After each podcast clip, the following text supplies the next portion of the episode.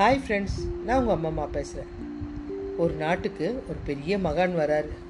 அவர் நிறைய கடவுளோட அருள் பெற்றவர். மக்கள் எல்லாம் அவர்கிட்ட ஆசீர்வாதம் வாங்குறாங்க.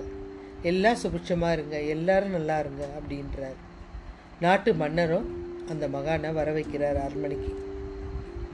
மகான், அவர்களே, நீங்கள் எனக்காக பிரார்த்தனை பண்ணணும் கடவுள்கிட்ட. நான் நல்லா இருக்கணும், என் குடும்பம் நல்லா இருக்கணும், இதெல்லாம் நீங்கள் பிரார்த்தனை பண்ணணும் அப்படின்றார்.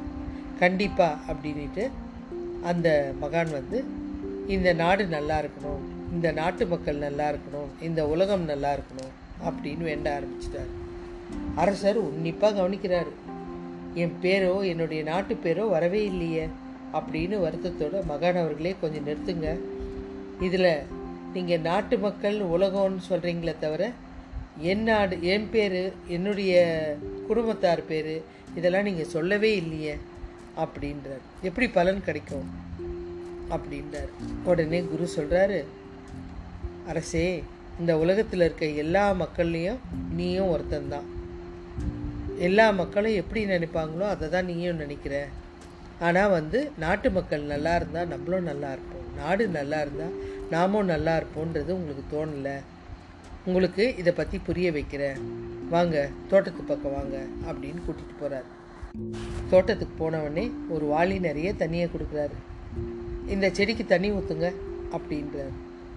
உடனே அந்த மன்னர் வந்து செடியோட வேருக்கு தண்ணி ஊற்றுறாரு. தண்ணி எங்கே ஊற்றுறீங்க அப்படின்னு கேட்குறாரு அந்த மகன். செடிங்களுக்கு தான் ஊற்றுனேன். அதான் எந்த பகுதியில் ஊற்றுனீங்க? வேறு பகுதியில் தான். இது என்ன வெந்தையாக இருக்க, செடியோட இலை தானே காஞ்சி போயிருக்கு, நீங்கள் இலைக்கு ஊற்றலாமே, ஏன் வேருக்கு ஊற்றுறீங்க அப்படின்னு கேட்குறாரு. வேர் பகுதிக்கு தானே சுவாமி தண்ணி ஊற்றணும், அப்போ தானே அது கிளைகளுக்கு இலைகளுக்கு எல்லாம் அனுப்பி புத்துணர்ச்சியாக இருக்க வைக்கும் அப்படின்றார். இப்போ புரியுதா?